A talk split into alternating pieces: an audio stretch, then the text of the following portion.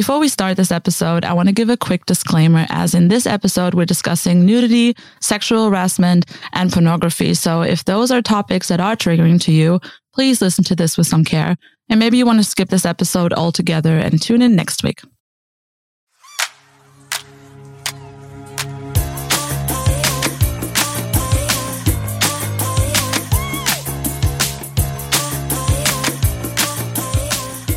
Hi, everyone, and welcome back to another episode of Asking for a Friend, the podcast where we try to answer the big and small questions in life. I'm your host, Elena, and on today's episode, about glitter poop, weird conversations, why horny audios make you better athletes, and emotionally spiraling makes me a better coach.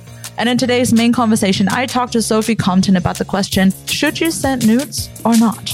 And where do deepfakes play into this? But before we do that, let's get into our first segment, Have You Heard That? Hello, hello, hello, guys. You're listening to this episode while I'm recording this on my new microphone, which makes me really excited because it makes me finally feel like a real podcaster. It's the it, it's this mic that I've seen on one of my favorite podcasts, which is Dropouts. Quick shout out. To be on that podcast is a big milestone, like a big dream of mine, a big goal of mine. So I definitely want to make that happen at some point. But they have those exact pot mics as well. It's called Road Pot Mic. So this is not an ad, by the way. At some point, maybe. But I'm recording on my new podcast mic and this is really exciting. I know for some of you, it might be really, really lame, but for me, it's really exciting. And yeah, why am I even talking about this? I can already tell this is going to be an unhinged intro. If you haven't heard it in the, basically the summary of the episode that you just heard, I mean, I already, in the first three sentences, I talked about glitter poop. And I think I wanted to get into that first. So first of all, this is not a topic that just came to my mind for no reason. It came to my mind because I am still in Hamburg. So I'm in Hamburg visiting my friend Luca. I'm also here because I went to the pop-up shop opening of another friend of mine, which, by the way, was absolutely insane. It was so incredible. In general, I have the most creative friends. Sometimes I think people have to be jealous of me because I ha- I just have the most amazing friends. But you know what? We don't want to get into that.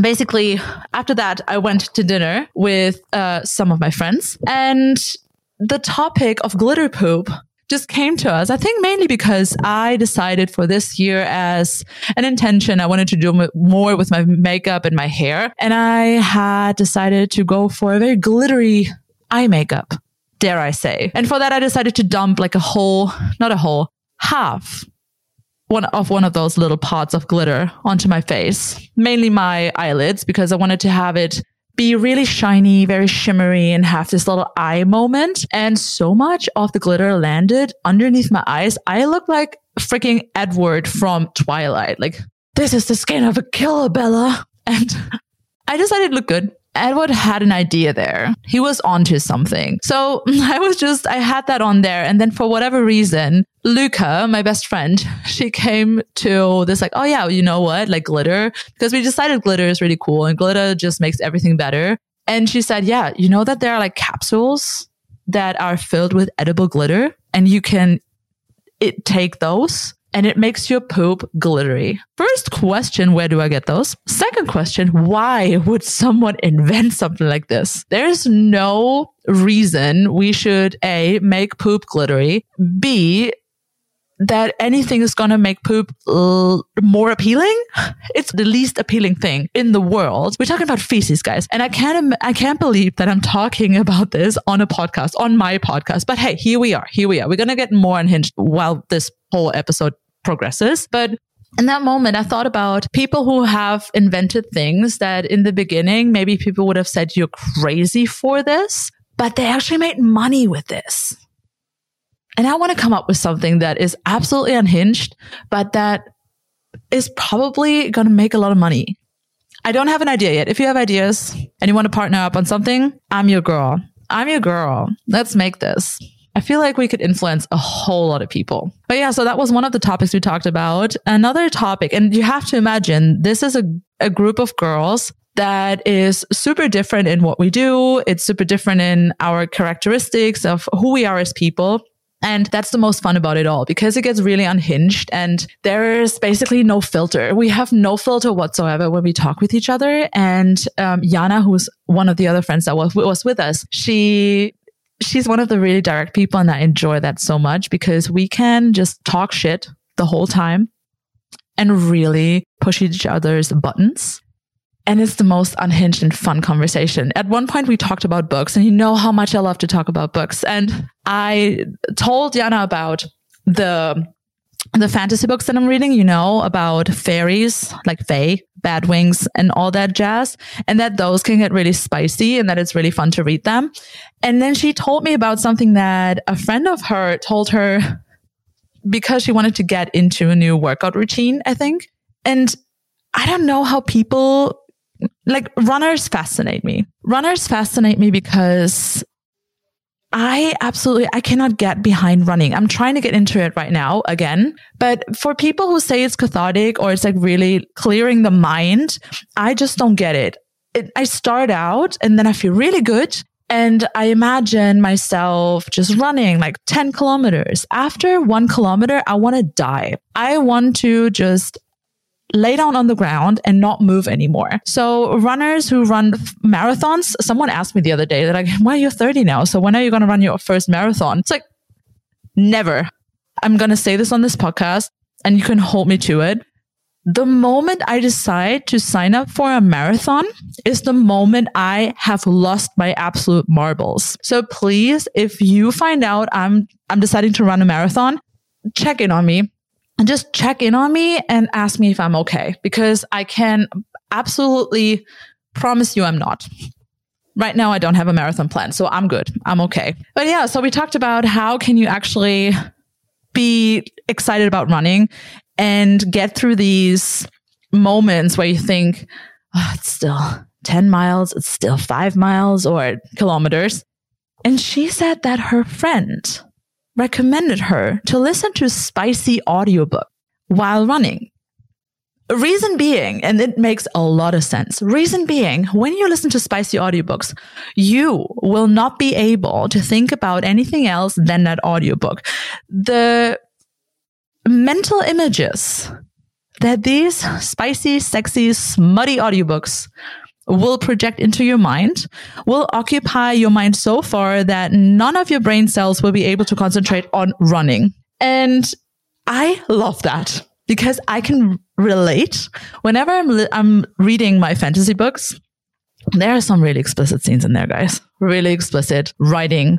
I enjoy it. I, I feel myself blush, especially when like I'm sitting in the kitchen at my mom's place around Christmas. I had one of the books and it was getting really explicit. I mean, like, yeah, I, I don't, I don't think I'm, should I say this on this podcast?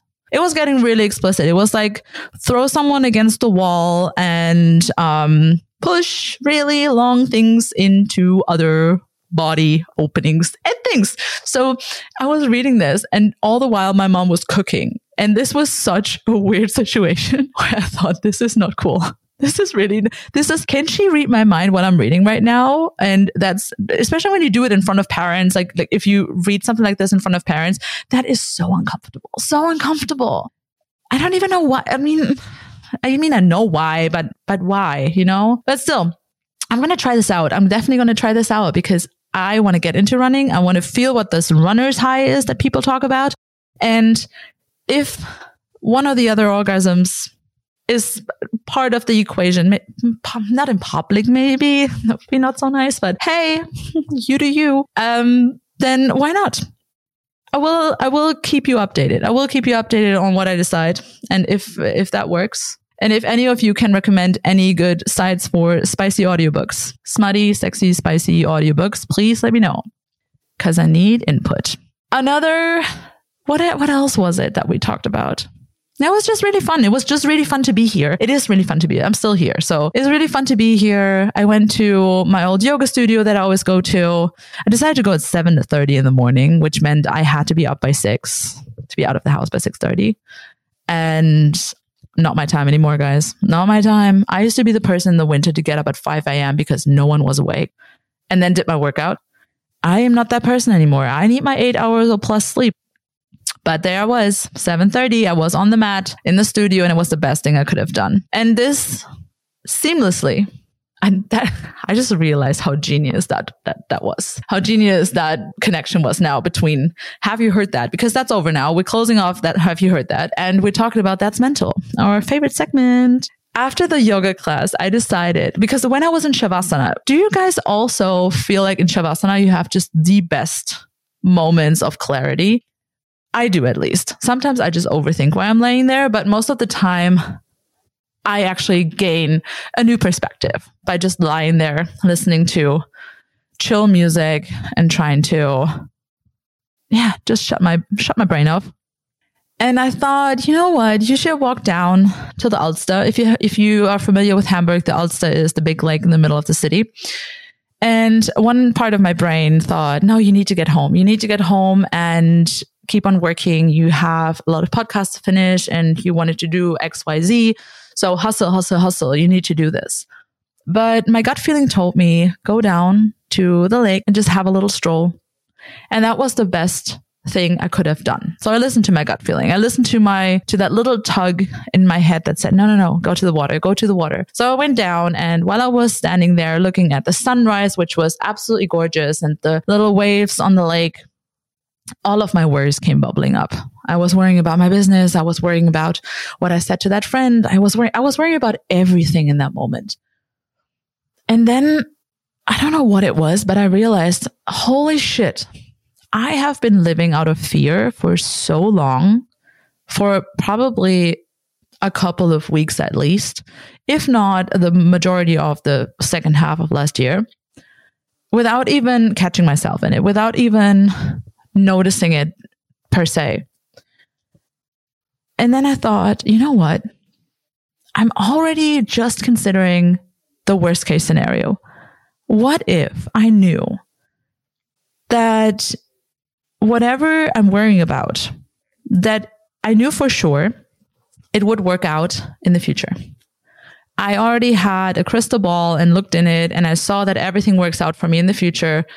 How would I feel right now? I would feel relaxed. I would feel calm. I would think that, you know what, I can go for a walk now. I can work later and we'll still get my stuff done. And I did that with everything, every single worry I had. And I could physically feel a weight just lift off of me. And that's just by switching my mindset. And then I realized something. That's what makes me a better coach. Not the weightlifting, but the experiencing these overthinking spirals still. Because a lot of people might think, oh, Elena, you're a coach. You don't have any problems anymore because I have the, you have the tools and you know how to do this. Nah, that is a misconception because I still go through them. I might have the tools and maybe sometimes I'm a little bit faster at catching myself while I'm spiraling. But I still go through the same stuff that my clients and that you guys listening are going through. And when I realized that that makes me a better coach, that was such a milestone. Because I realized I'm a better coach because I can, I know how you're feeling. It makes me a better coach because I have been and still am in those situations at times. It, I can relate to what you're sharing. And therefore, I can find solutions to then share with you. And that was such a revelation. And it made me feel so good. So good, in fact, that I forgot how far it is to walk ar- around that fucking lake. But it felt good. It felt good. And guess what? I got everything done on that day. And I even got some confirmations from clients. I was able to send a proposal, a proposition for a group coaching, an artist group coaching, to the Women in Music Network that I had held a workshop uh, last Monday. By the way, if you're interested in artist group coaching, if you are an artist and you're interested in group coaching, reach out to me, send me a message on Instagram because there are still spots available in there. And it's such a great program. Basically, it's coaching for musicians and for creatives in the music industry to exactly deal with those kinds of overthinking spirals and gaining the tools to be their best creative selves in that industry. So yeah, if that's for you, reach out to me via Instagram and I will send you all the information. But to get back to that, what I've learned in that moment is what I sometimes think as a weakness might turn out as my biggest strength. So I urge you to think about your life, think about what you're worrying about or what you think your weakness is, and find your strength in it. And if you need support with that, just message me. Message me and let's talk about it. Let's figure it out together. I think that is a nice closing to That's Mental, because I really want to start with my guest for today. So let's dive into it. And now on to today's topic. I'm so excited for this topic because I know we have talked about some, in some episodes, about topics that are a little bit more lighthearted. Today we're starting lighthearted, but it's going to get deep very soon and very fast. So today I have someone very special with me. She's a director, producer, and activist who tells women's stories of injustice and healing, and has won multiple awards, including South by Southwest Special Jury Award for Innovation and Storytelling. In her recent documentary, Another Body, she dives headfirst into the underground world of deepfakes and discovers a growing culture of men terrorizing women by weaponizing this technology, making us pose today's question: should I send that nude or not? Or is our bodily autonomy already up for grabs without us even being involved? Welcome to Asking for a Friend, Sophie Compton. Thank you so much. Thanks for that lovely introduction. Oh, you're so welcome. Today's topic, like truly, this is the first topic where it it can start lighthearted. And that's why the episode is called, like, Should I Send That Nude? Because yeah. we probably already all have done it. But what happens when there is something like some explicit content of us out there without us even being involved? And we're going to get into this. Yeah. But first of all, I always welcome my guests with two questions. The first being, who's your celebrity hall pass? We were just thinking about this because I definitely don't have one that's constantly circulating around my mind, but I think it would have to be Penelope Cruz, mm-hmm. even though I'm mostly straight. I love the mostly. It's like, I'm mostly straight, but most, then let's get I'm into like it. Operationally, mostly straight, although Penelope Cruz is definitely the ultimate crush. I just think she's just... She's the most gorgeous human being that has ever been created on, oh, yes. on, on the Lord's earth. Also timeless. And also yeah. she's like, she and does so not talented. age. She does not age. And she does not age in a way that I find um, some Hollywood stars don't age in a way that I'm like, no, please age. The Botox and like the please, fillers and everything. Please age. um, she's, yeah, she's a firecracker. That's for sure. What's your favorite movie? God, I don't even think it's necessarily about the movies. I mean, I love all of her Pedro Almodovar movies. Yes. Because she's played so many brilliant characters and unhinged and wild yes. and fierce and mothers that are terrible and mothers that are brilliant. And yes. she's just got this, she's got such a range of female um, energies, which I think is amazing. What do you think about Vicky Cristina Barcelona? Because I, I know controversial take on the director, but I kind of like, I love the movie. I remember loving it. I honestly can't remember it that well. She plays an unhinged woman as well. Yeah, I remember her getting into a big fight with someone, um, who the, other, the the blonde girl. Um, but um, was it Scarlett Johansson? It was Scarlett Johansson, yeah, it was, yes. I was like the blonde girl. I was like, am I going to mention it? Yeah, exactly. um, but yeah, no, I remember the hint, the unhinged arguing scene, yes. which was great. And I mean, she is married to Javier Bardem, right? Yeah. And he's in the movie yeah. as well. Yeah, yeah, so yeah. it's like, it's it's the perfect combination. Yeah, maybe my celebrity whole buck is a throuple with the throuple.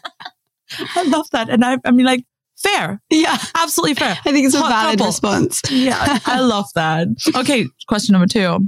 What's an unpopular opinion you have? Well, I mean, it depends who you're talking to. Oh, as think, with all unpopular yeah, opinions. Exactly. I think a lot of my opinions are possibly unpopular to people further to the right of politics, shall we say? Um, but I feel like an annoying opinion that would probably frustrate my dad, especially, is constantly um, um, think... wanting to constantly bring uh, greater context to any conversation and um, And I think that sometimes people believe, uh, think in absolutes. Yes. And this is a fight that I have with my dad in a really specific way, because my dad's a botanist and he does like plant taxonomy. And he's like, a word's meaning is the word's meaning. And that's like his whole career is based on that. I'm like, no, the word is a bunch of signs and it doesn't mean anything intrinsically. And the meaning is changing with, iteratively with each iteration. And he just kind of, we just will never ever see eye to eye on this concept of language.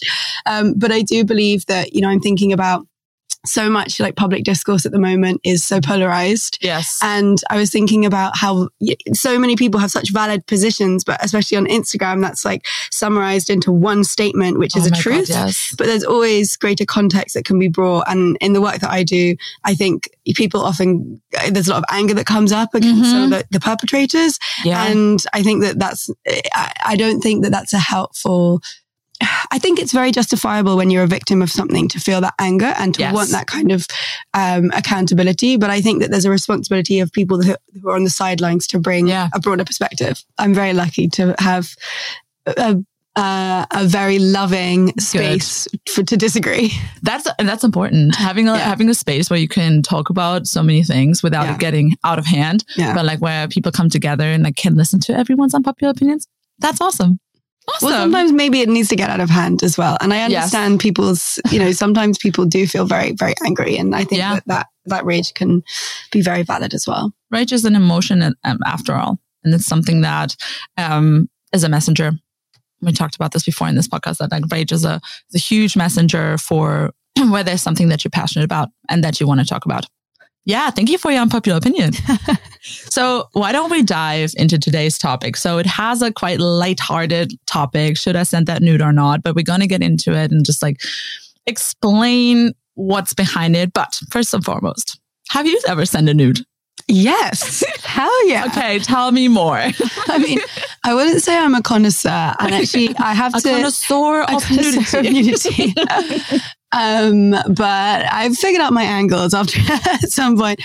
However, I, it takes me a while to feel safe with yes. someone. And it, I, it's not something that I do lightly. And I think having worked in the field of image-based sexual violence for a while, I definitely, um, I'm aware of how trust can be breached and how yes. consent can be abused. However, I also think that it can be an incredibly empowering, exciting, playful yes. way of expressing your sexuality. And within in those and in that, and I would hate to be in a world where I was too afraid to trust anyone that I didn't send any nudes. Oh, absolutely. I did a boudoir shoot last, no, actually this year. And I've never shared the pictures like anywhere other than like with friends, but there's this, this very candid shot of like my butt out. And I was just like, I was like, mm, this is too good. It needs to go on social media. But then again, that's my business as well. So I'm like, maybe not, maybe somewhere else. But it was very tasteful. And it was with this lovely woman, Anna, and she made me feel so comfortable. And like not, and because I feel like with sexuality, especially around women, there's so much taboo. There's like so much um yeah. shame involved, and shame around totally. Nudity shouldn't be there. Like men can just like take off their shirts and be like, yeah, here's my chest. But like, why can't we as women? So like it puts, I feel like nudes, like sending nudes, like it, it's a reclamation totally of this sensuality and passion. But having said that, when I was in high school, and I think it was when my brother was in high school, see, he's two years younger than I am. There was this huge thing about nudes of certain girls being sent around. Yeah. Yeah. Have, did that happen in your like high school experience as well?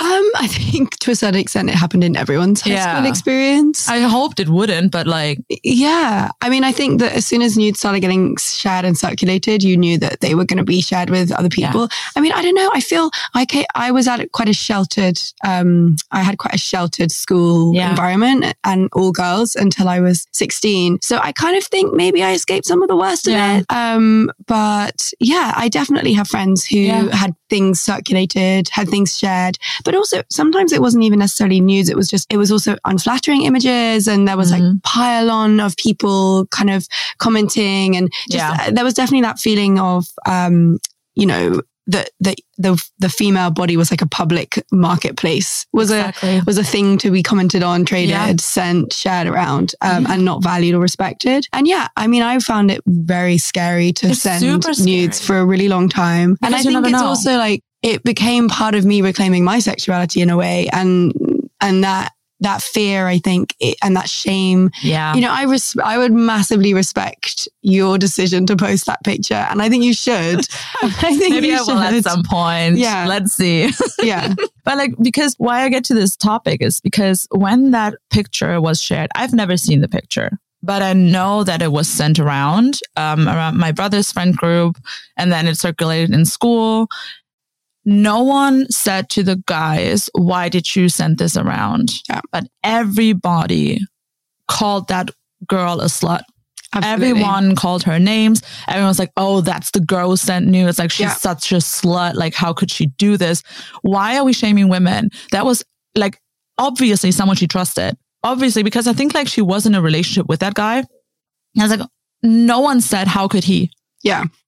What the fuck? Well, this, this is this is exactly what my work has been about. Exactly. It's about how, you know, how we as a society yeah, place the blame and the responsibility on often the women mm-hmm. um, and not on the perpetrator, and how misplaced that is. And actually deepfakes. So would it be useful to explain what oh, deepfakes absolutely. are? Do you think yes. people know what that is? No, okay, please. So, so deepfakes are images or videos that are altered with artificial intelligence, where someone's face is superimposed over somebody else's body. So often it's, um, well, it's ninety-six percent of deepfakes are non-consensual pornography, and um, which is sexual abuse, a form of digital sexual abuse. It's exactly. not really po- even pornography. No. Um, and it's um, ninety-six percent are um, women's faces on a porn actor's body. So there's two people being violated here. There's the person who's being, whose face it is, um, who's being inserted into this porn. And then there's also the porn actor whose body is being, you know, whose identity who's is like being erased. Who's not getting the credit for their yeah, work. Exactly.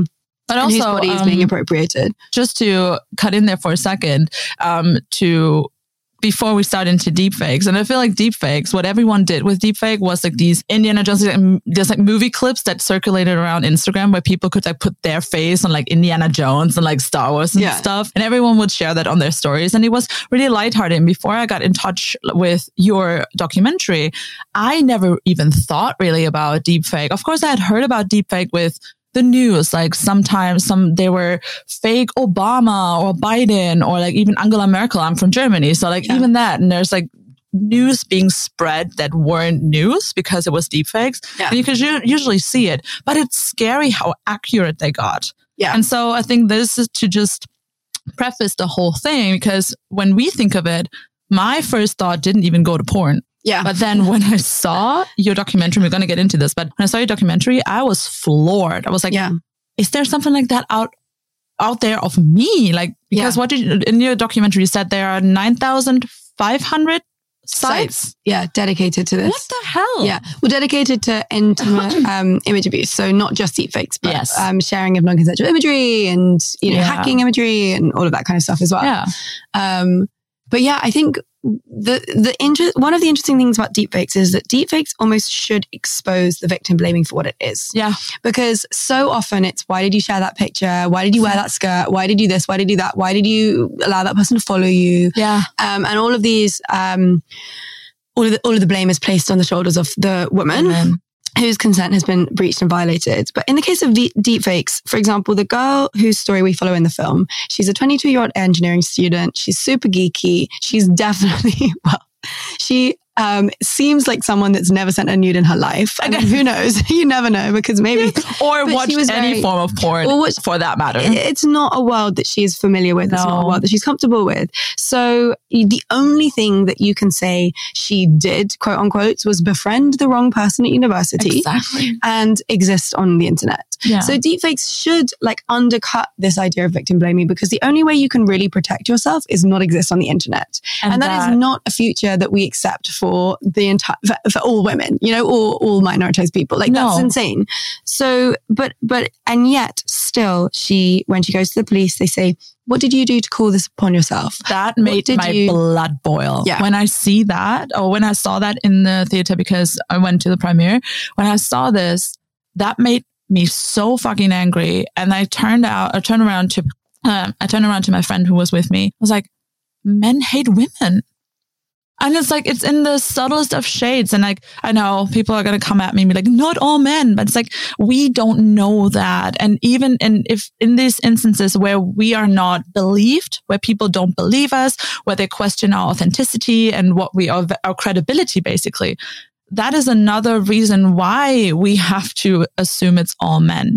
It I don't like, know. I don't, I don't necessarily think I don't personally find it helpful to think about it being all yeah. men. I really, I really don't. I think that yeah. it's, I think that we all exist in this world, and there's misogyny in this world, and there's also power in misogyny. Oh, so and I much. think that, you know, if you look in these um, forums, so yeah. for example, when we released the film, a couple of weeks after we re-released the film in the States, um, four chan picked it up and they ran with it and they. Do you want to explain it for the people who sure. don't know? Because I wasn't as yeah. aware of four chan either. Yeah. So that was yeah. really helpful. So four chan is a massive forum where people kind of congregate on different threads, and it's all anonymous. Mm-hmm. And because of that, I think, um, it's become a kind of hotbed of the alt-right, of yeah. really racist communities. And a lot of it is kind of not safe for work content. Yeah. So like, you know, explicit and pornographic and anime and this and that. So some of it is lovely and gaming and fine and not scary and yeah. maybe some slightly questionable political opinions, but not, you know, uh, a public forum in and, and quite open, and some of it's fine. Yeah. But then there is a lot of really horrible stuff on there as well. And there are some really horrible threads, and people hide behind anonymity, and, and the threads kind of pop up, and then they, when they get action, then they are live and then they're archived. And so they're constantly, any thread that has existed on four chan will be available forever. Yeah. It just won't be like um, continually updated. Yeah. Um, and so a thread appeared about the film where they pirated the film and then started coming at us and coming at T- Taylor, coming at G B. So we anonymize um, Taylor and G B because these communities on four chan are known for, for retaliation. They're known for tracking people down. They kind of consider themselves like online vigilantes in a way. And they've built this community around often violence against women. And Um, so we knew that they were going to come for us, and they did. They tried to post, they tried to copy and paste every single thread title that we we'd showed in the film, and they tried to find the threads. Oh, because you you kind of you you rebuilt them, right? Yes. It wasn't actual threads like you. We recreated everything. Thank God, yes. Because otherwise we, they would have found Taylor, and they would have then gone after her. By the way, weren't you? Aren't you scared that, that well, there's something that they picked? Stuff of your um social, because you are on social media, there yeah. is stuff out from of you out there. Are you afraid that they are gonna debug some like pornography of you? I'm not afraid because I believe, although I don't know, I, and this is not in any way to un- invalidate the extreme trauma that this causes, because it really really does, but I've yeah. had years of preparation with the idea that this might happen to me. Okay. And I think that I've decided that I, w- that I will, man, I will deal with that. Like if that happens, because I just refuse to not do what I want to do because of that threat. I love that. And it's, it's, and I think, you know, I, maybe it comes from privilege, in some spaces of privilege. And I feel I have a huge amount of support. I've been working in this field for a really long time. I have yeah. the, the army of people that could help me is really strong. Plus you made this film. Plus I made so this film. So people know, like if there's something of you exactly. out there, they're like, hmm, that's suspicious. Don't think that's her. Because why would exactly you know, and even I mean but also hey, like I'm, even if you did but also no exactly but also I'm a kind of, you know, I'm working in the field of gender, like yes. quite actively, like this is my world. I'm surrounded by people that are very sex positive, yes. that are very progressive, that know about these issues. I'm not like Taylor trying to be an engineer, no. going into tech firms where people are not going to be that understanding. People are not going to think again. People will just see that, that her name is associated with porn potentially, yeah. and then she might not get the job, or they might share around in the, in the staff room or whatever. So I do think that the threat level is, is really, really different. Yeah. Um, but yeah, no. And on that thread, yeah, there were comments about me, personal comments about me, about my appearance and, you know, whatever. And also loads of comments about Taylor. But w- what I was going to say is that one comment, back to your podcast, back to what you were saying about like all men, is that one of the comments was, I hate women. And then one of the following comments was, and this is trigger warning, I'm sorry, about sexual assault. Someone had commented, I rape women. Oh and my God. God. Yeah. And this is, this is the, the level of discourse, and it's, and it's there and, and it's, yeah. And it's really, it's really, really chilling to see community builds being, being, to see people kind of coming together through through this idea of hatred of women. Yeah. And it's very, it is very real, but I don't think that it's um, necessarily helpful to talk about whether that's everyone or not. Yeah. I think that we all can exist in, we can all can act in a way that's misogynistic, women oh, included. Absolutely. Oh, absolutely. You know what I mean? In the same way that we can all act in a way that's racist, and the structures of our society, yeah, you know, um, replicate and produce those contexts as well. Um, but the, but I think that we, I feel more empowered to change this by thinking about how that idea is being Uh, that these threads are like a furnace for that idea, and that people are being brought in because they don't have other spaces to go, yeah, to get connection, to feel powerful, to feel like they have agency. And so they end up, and that's not to say there are a lot of people out there that don't feel powerful and don't have agency, and they don't go and on they don't fights. go on this. Tra- so exactly. there is, you, you, there's a lot of choice involved as well. Yeah. And people have to be accountable for what they do. It's yeah. not all passive, you know, oops, I ended up on four chan and now exactly. I've been writing rape comments. However, I think that we we need to understand where those ideas are coming from, mm-hmm. and um, and I think that we need to we need to expect better. We need to expect better of men. We need to expect that they won't be like that. We need. I do to- have to admit though, that's sometimes, and, and I'm not shitting on men here, but sometimes it's like I think every woman, and that so to that not all men kind of thing, right? How I get to this, like I know that it's not all men because I see it in my family. It's not like my, my, my brother, my brothers, like not that type of people. So I have and like friends and, and, and like extended family. I know this. There's this one analogy that I really love whenever I get into like talking to men about it, and they're like, yeah, but it's not all men. Like I always bring them this, um, this analogy. It's like, I gave you three cakes. Only one is poisoned. But it's not all cakes. So that's the thing, like why it is all men, but why it's not against all men.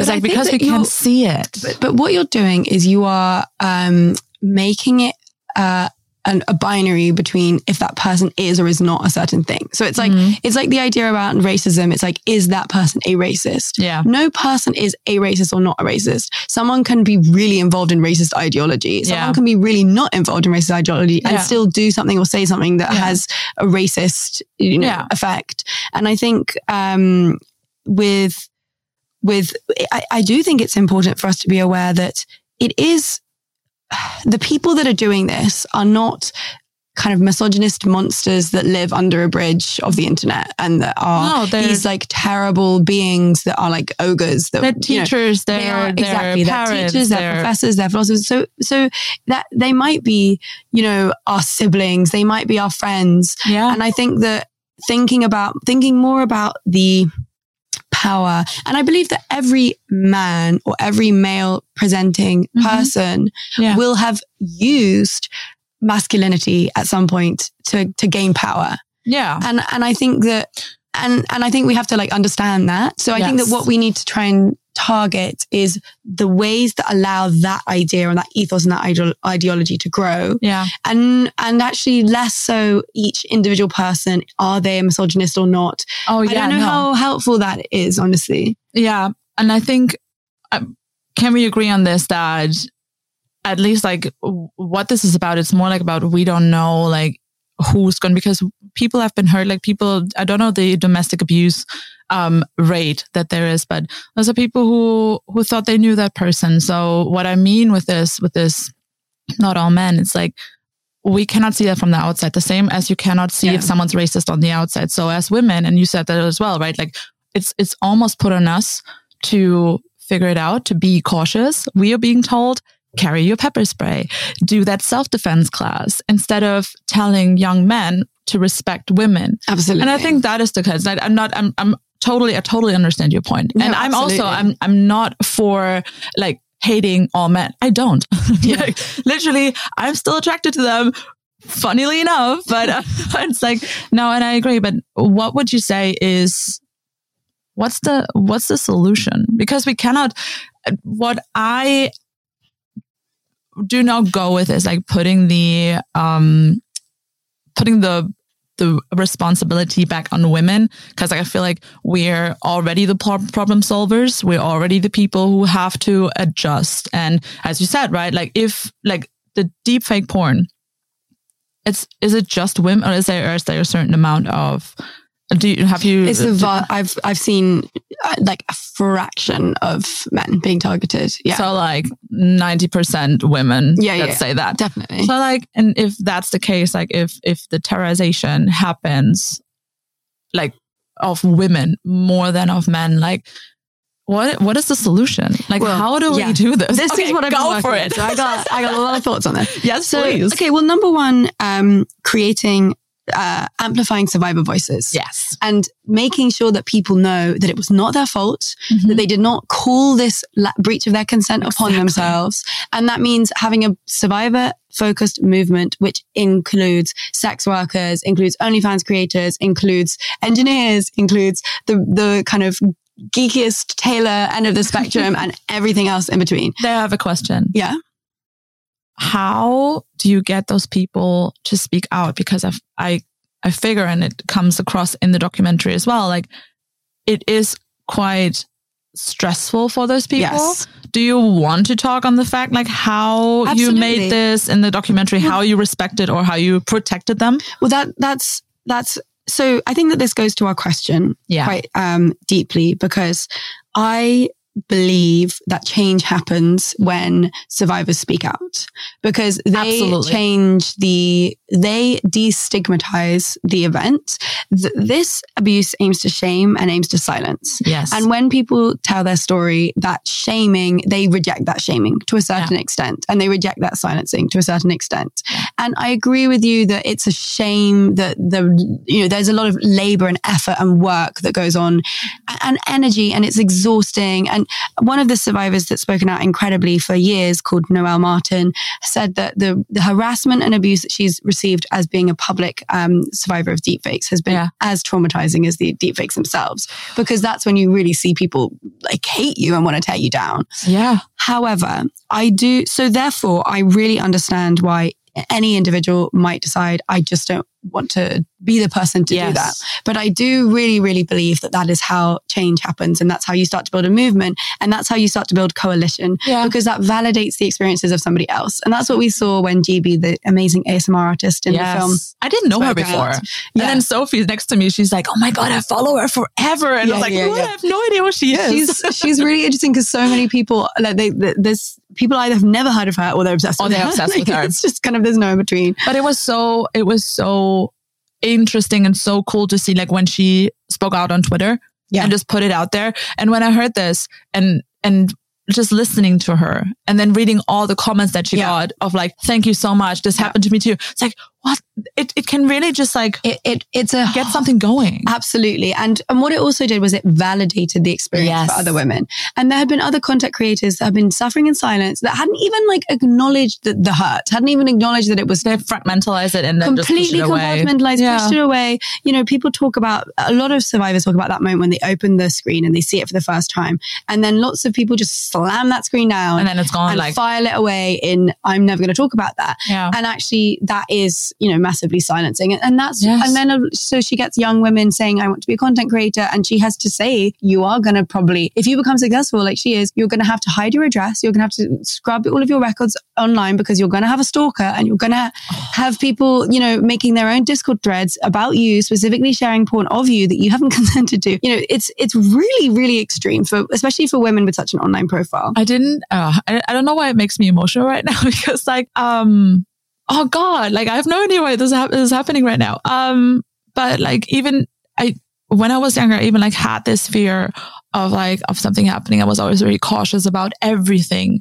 And so just imagining of like, because when you show that in the documentary as well, of like that your address is being doxed, that people yeah. can through Google Maps, like they can see where your window is and yeah. all of that. Like you walk through, like you already as women, we walk through this world nowadays, like being cautious of certain things, like not going out at night alone, like not going to certain parts of the city, not going through a park or so. It's like, it's one more way yeah, to just yeah. make us feel even less safe. And I already feel safe in the world. Like, yeah. I mean, we're both white women. Yeah. Like we're, we yeah. basically on like the women's spectrum, we're white, straight, cis women. I, yeah. I assume yeah. like, I don't want to assume anything. Yeah. Um, As like, I'm I'm just thinking of everyone else who's like, who doesn't have the privilege. Yeah. That we just by having the the skin color that we have. And oh God, it's such a the topic. I think that's why that's why you have to you have to um, think about. That's why that's why I believe that speaking out is so important, because it helps to build community. It's only in building community that we can start to like bring that privilege and yeah. bring and create more of a safety net for other people and yeah. help, you know, and help that will each survivor speaking out, e- even if they never know about it, is creating a shift in the, in exactly. the conversation, which will make it easier, yeah. which will mean that there's less shaming of this one other person who maybe doesn't have yeah. some of the privileges that we're talking about. Yes. So that's why I think it's, it's so, so, so important. And then the other thing that I think is really, really important is to think about, well, the other thing that we've tried to do in our work is to focus on structures. Not when you're thinking about accountability, focus on structures and yeah. focus on um really targeting like the conditions that allow this to happen. And for me, that's one way that I kind of address the emotions that come up with this, is that when we're thinking about these subjects, I think it can feel very overwhelming and it can feel very scary. And every woman or female identifying person will have experienced some form of harassment or sexual assault, like yeah. without shadow of a doubt. And it's a really, really horrible reality. And it was only in two thousand seventeen that we all joined the dots and realized that. And it was only in two thousand seventeen that men were like, wait, hang on a second. You're all de-. like men. I know. Kind of ally friends were like, wait, what? What? You yeah. are all dealing with this. And, and the same for, for us as well. Yeah. And so, it's still that uh, that awareness is still so fresh. And I think that one thing that can happen is, and people ask you this, it's like, by bringing more awareness to it, are you bringing more fears, you know, et cetera. But I believe that knowledge really, really is essential. It here. Is. Yeah. And, but what I also have seen is how movements develop. And G B's, as you say, her, her one post, I mean, she has a huge platform. Yes. That one post, the ripple effect of that was enormous, enormous. And way, way, way beyond the increased harassment that it brought yeah. her. Yeah. And, and, you know, I've been working in this field for like four years and just seeing how individual stories that go to the press, you know, one person deciding to speak out, starting a WhatsApp group. My amazing friend and, and collaborator Ruby, who was one of thirty women whose images were all, they thirty women went to the police on one day because they found a thread which they were all on from what? One town. Yeah. It was on the B B C. God. Look it up. It's a really great story because what it shows is, um, one, that this can happen to anyone, but then two, the fact that it was because Ruby went and started speaking to people and saying, wait, you know, this happened to your sister, this happened to, and brought people together into a WhatsApp group that they all suddenly realized that yeah. it, they weren't dealing with it on their own. So then there were the thirty women came together in this WhatsApp group, and they have been able to drive so much change because then the police couldn't ignore them. I mean, they no. tried, but yeah, they, they were able to then go to the superintendent and da da da yeah. and da da. And then Ruby shared her story in the press, and all of these individual stories which have happened because of groups of people coming together have led to, you know, laws being ch- changing in the U- in the U K. So many people are aware of this issue in a completely different way. Yeah. The way that the media reports on it is completely transformed from the victim blaming of, of three years ago. Exactly. And, you know, we, uh, what I've seen is that we really can do so much more yes. than we think. And even like, so, so the, the other um, strategy that we have in our approach with this campaign is, as I said, to target the sites and yeah. to target the, the kind of infrastructures around it. So we've done a lot of the work that we've done behind the scenes is like working out, how is this happening? Who is like involved in the kind of line, in the kind of, who are the gatekeepers and what's the pathway for someone to do this? Yes. So we look at these sites. There are nine thousand five hundred sites that are dedicated to image-based sexual violence. Realistically, we're not going to get them to change their ways. No. You know, that would be like an impossible thing to try yes, and do. It's... But what we really, really can do is stop them being so accessible and stop new people coming into them and stop them and stop the normalization and the fact that they're now, you know, considered porn websites when they're yes. not. It's abuse. Yeah. And you went through Google, right? Exactly. Yeah. Yeah. So the Google thing. So Google is, is what is one of the main, um, um, gatekeepers. So if you Google like how to harm a cat, Google has got this process of indexing animal abuse websites. And so it will say, you, what you will get is not like tutorials about how best how to, to harm your cat. cat. Literally, it's it's like animal abuse charities and like why you shouldn't harm your cat. It's like, don't, please. It's like, please. It's not good. So take a minute before you harm your cat and just think about what you're doing. No, Maybe no, no. just like give it up for adoption. You know, like literally. If you don't want to have it anymore, there are shelters. Yeah. Literally, so there's like resources. Literally. Exactly. So that's, that's you know, it's it's made that decision. Um, but in the case of violence against women, it hasn't made that decision. So if you Google how to make deepfake porn of my girlfriend, it will tell, it will give you a load of tutorials about how to make deepfake porn of your girlfriend. It's not going to give you, tell you like, don't do that it's because it's a hate crime. It oh, is cool. not going to tell you don't do that. And then it will take you straight to the sites. Nice. And that's a decision. Yeah. So we, we can change the uh, cultural acceptability of yeah. these sites. We can make Google really aware. We can bring all of our voices to say, and, and to send an email. We actually, on our website, we have a template email that we are encouraging everyone that wants to support. We're going to put send. that in the show notes as well. Please put it in the show notes because what has, we, we were actually speaking to certain tech companies about like, what would make you, what would you listen to? Yeah. And one of the amazing allies of the film is the former C M O of Adobe. And she was like, listen, if we get five hundred emails from the public in a month, we have to put that in our... And five hundred you know, is not much. five hundred is not much. Like it sounds a lot at the yeah. beginning, but like, and that's, that's a lot, not much. And that, that's a lot more effective than, you know, fifty thousand people on a petition, which yeah. can be discounted. It's when individual employees actually get, get emails, emails, then, you know, that really does make a difference. Yes. So we've been starting this like guerrilla email campaign about to Google. And a week ago, we heard back from the Vice President of Trust and Safety saying, we're going to, we are considering this policy. You nice. Know, so who Congratulations. Knows? You know, well, maybe they won't consider it. Maybe they'll consider it and decide not to do anything. Or maybe, you know, whatever. I'm sure that this is like, this is nothing yet, but it means that they, that they are listening. And if you told me that, you know, three years ago that, that we would be having that kind of discourse. Yes. And that is because we're not letting them get away with it because yeah. every public appearance that me and so many survivor leaders who are really leading this whole conversation, we are atting Google. We are, nice. You know, and, and, and that has been, that has been really, really, really inspiring. That and is I think incredible. That because when you see like these communities, like this is the new frontier in, yeah. in many ways. And in some ways, I mean, I watched the incredible film How to Have Sex on the weekend. Oh, I haven't seen it yet. Yeah, it's brilliant. It's about consent and it's about a kind of girls' holiday like to like Magaluf or Malia or somewhere like that. um, and yeah, it's it's about yeah consent and how um, especially like younger women just are really not... Um, don't have the language to express what no. they want and what they don't want and don't have the language to talk about things like sexual experiences that that become, you know, really uncomfortable and, and yeah. more. I won't go, I won't spoiler alert, but um but it was very triggering. Oh God. But it was really beautiful and really powerful. Is it about like, is it, uh, can you name like the the main premise of the film? Is it like women coming together and Or, um, no, it's about one woman's experience and like okay. sexual experience. It's about her,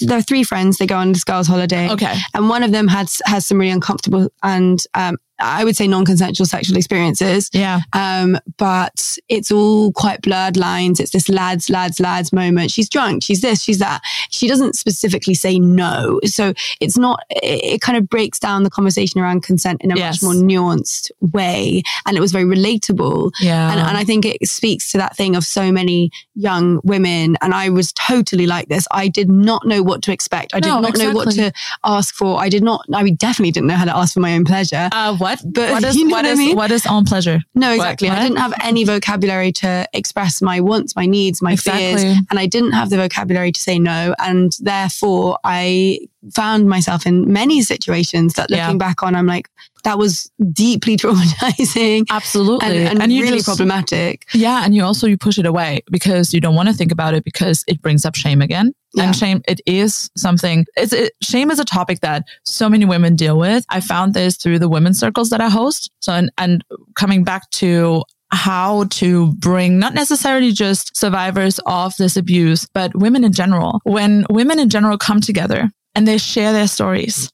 You won't believe the amount of times I sat in a circle and there were at least three women who had similar stories, yeah. who went through the same thing. And I don't necessarily always mean traumatizing things.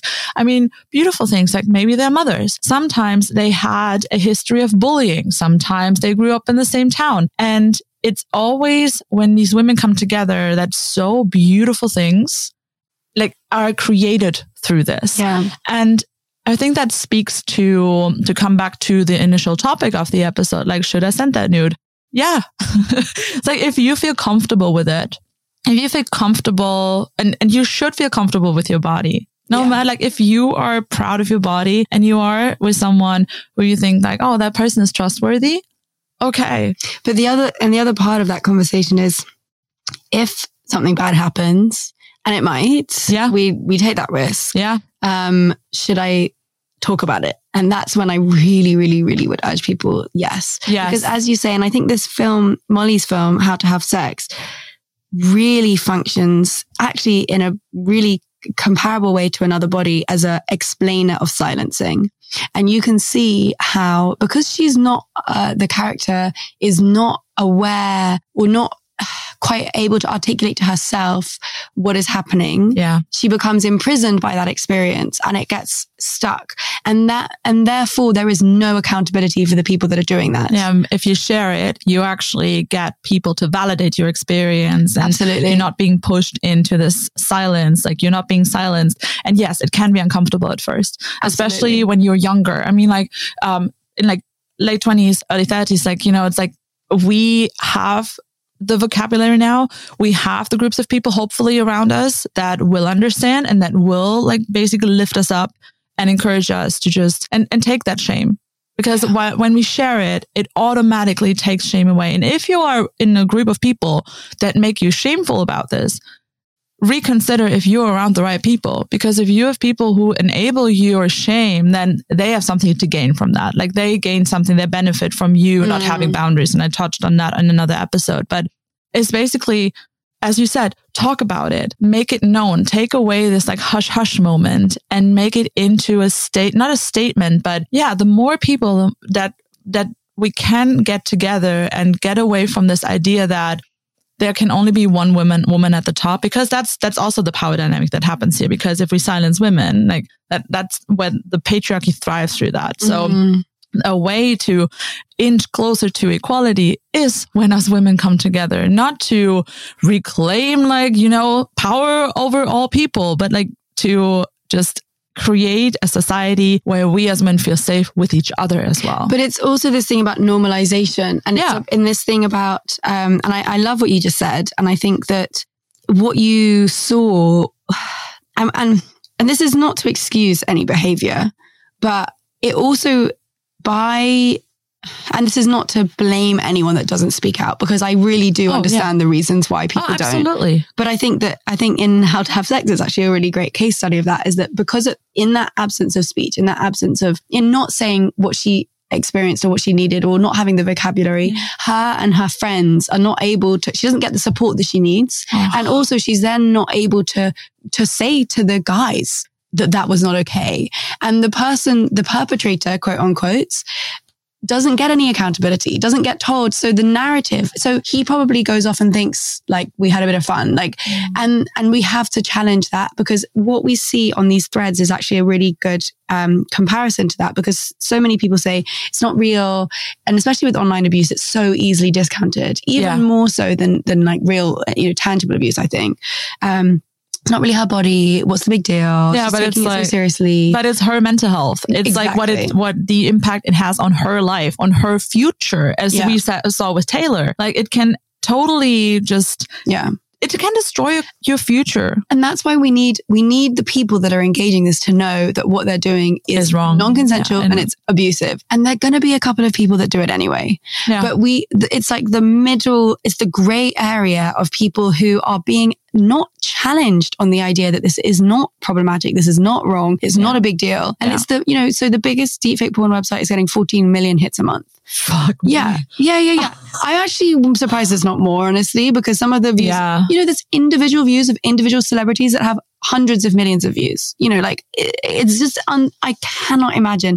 And this is a whole other part of the deepfake conversation, is how have we accepted that this is acceptable for Scarlett Johansson and Emma Watson? Why? And why are they not like do you know basically what I mean? Speaking out against it, right? Well, they're not I mean, because I mean, Scarlett Johansson did actually, yeah. and she was one of the first. And her, this was in two thousand seventeen, and she said the internet is a wormhole that eats itself, and there's nothing that can be done on the internet.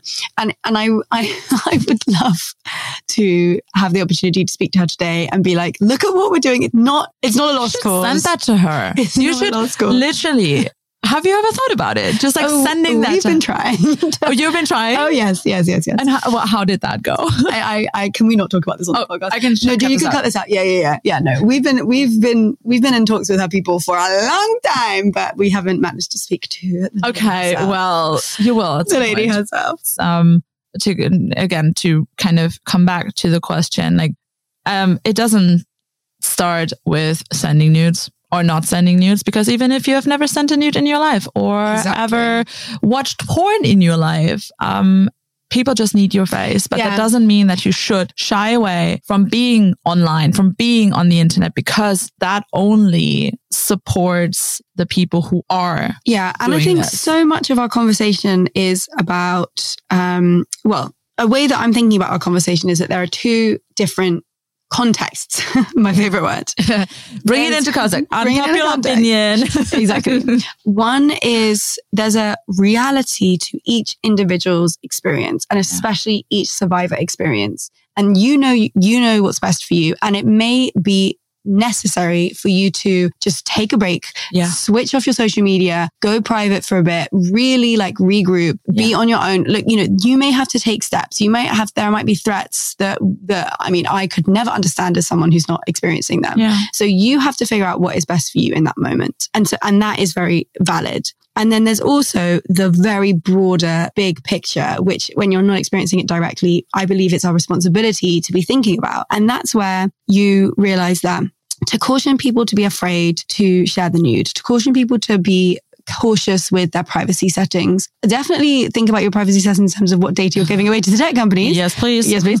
But in terms of like being afraid that somebody may misuse that, the, I really think that we have to think about what is the logical endpoint of that argument. The logical endpoint of that argument is that you as women are not allowed to exist fully exactly. on the internet. And In, in and that's why, and the logical end scenario is this scenario of deepfakes where the images are scraped anyway. Yeah. So what the hell was the point in all of that caution? Yeah, like might because as well be online. Might as well be online. If it's happened anyways, like why should we why give should away one my, more one more part of our existence? Why should I make my Instagram private when yeah. it could easily be someone that I know who's within your friend group? You know what without, I mean? Without without just like spoilering the documentary. Yeah. Like, but, but that's because it the, often is. Yeah. Like it, it often is. Some random person that's never met you is very unlikely to be bothered to make a deep to make a deep fake porn of you. No yeah. offense, hon.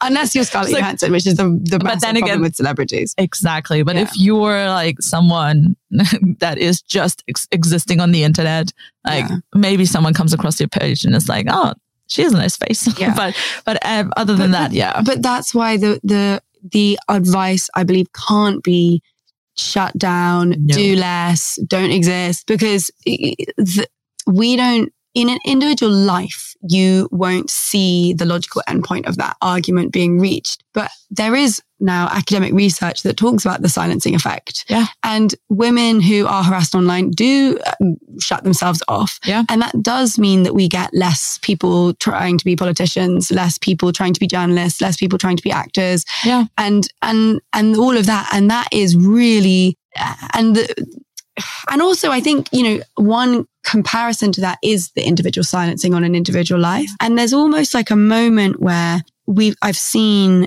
um, with survivors. And I've, I saw with Taylor that there was a moment when it could have all started to implode. Yeah. And then it becomes more and more and more restrictive. But I, in, on the other hand, I've seen her push through each new threat, each new fear, the fear of going back to school, the fear of telling your parents, the fear of, you know, um, sending out a job application and each new thing, which yeah. is an, another place where you're coming up against this abuse. And each time she decides to do it anyway, yes. the, the, the amplification effect of that growth and the amplification effect of that strengthening and that change, which means that she's now at a place, and, and I'm so proud of this, where she's doing so well, and she's at, and she's got a sick job at this massive, like, you know, Silicon Valley life, which is insane. Yeah. She's doing it for all of us. She's deciding to go where so many women have not gone before because she's unbelievably strong on a, on a deep yeah. level.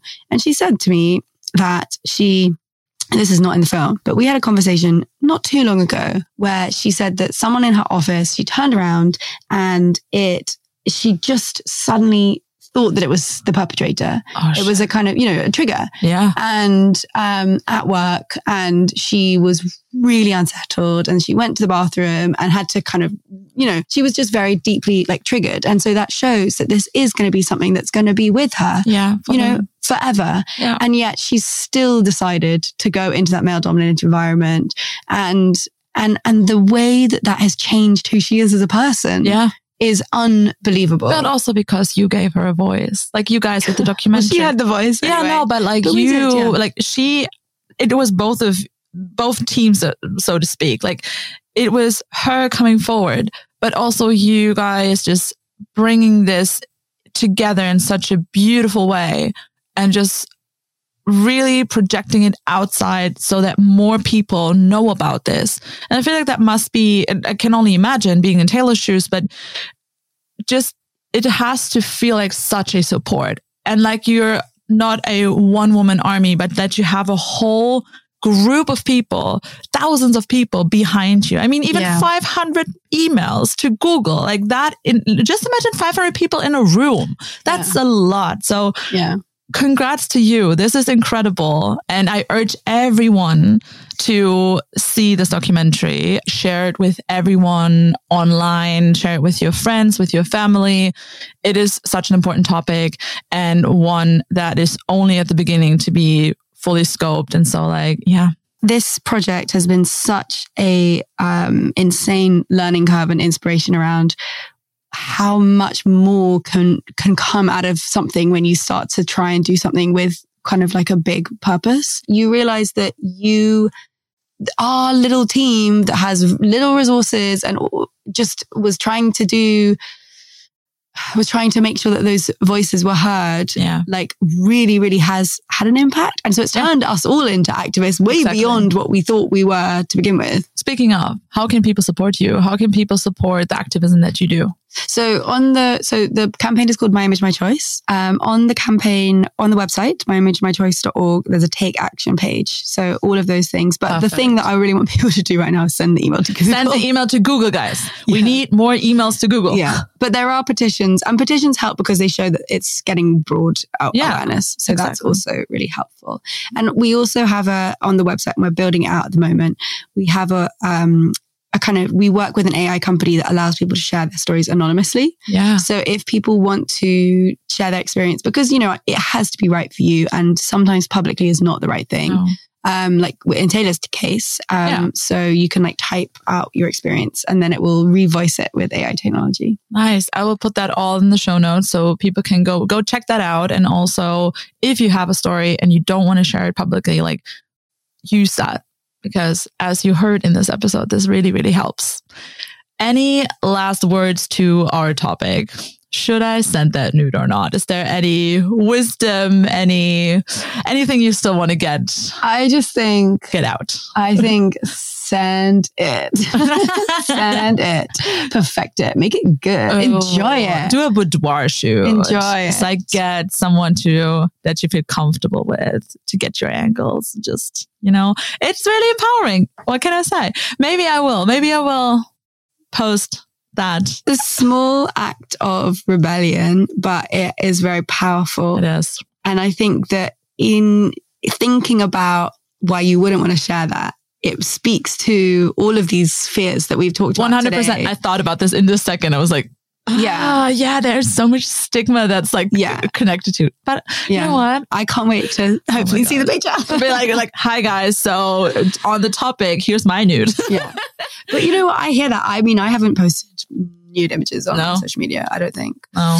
Um, and maybe, maybe, maybe we will do exactly. That's the challenge. When the podcast comes out. Oh my god. Okay. Yeah.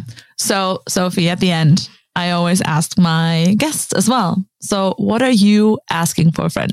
Okay, I'm asking for a friend what everybody is earning, because I think we need to have a lot more transparency. Yes.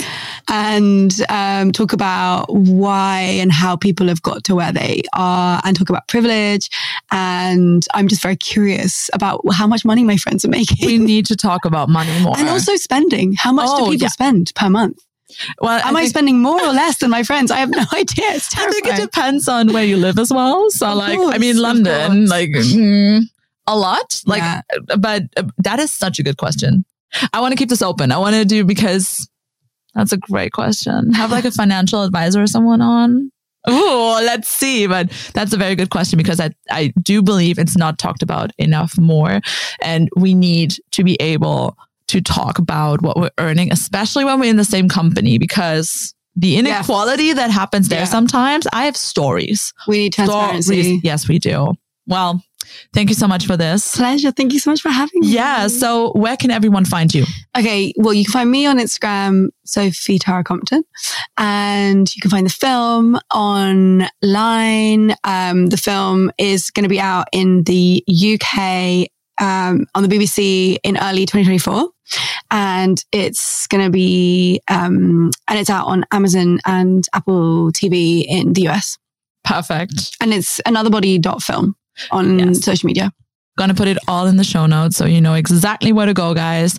And now it's up to you. What are you asking for a friend? What are the questions that you're sometimes too afraid to ask? So we're gonna answer them for you. Put them into the question box below, or send them to me at Elena Megan on Instagram. That's where you can find me. New episodes drop every Tuesday, so make sure to click subscribe and also maybe rate the podcast. We love seeing your five-star ratings. Wink, wink. And so thank you so much again, Sophie, for being on the episode today. Such a pleasure. Thank Yay. you for having me. And everyone, I see you next week. Bye.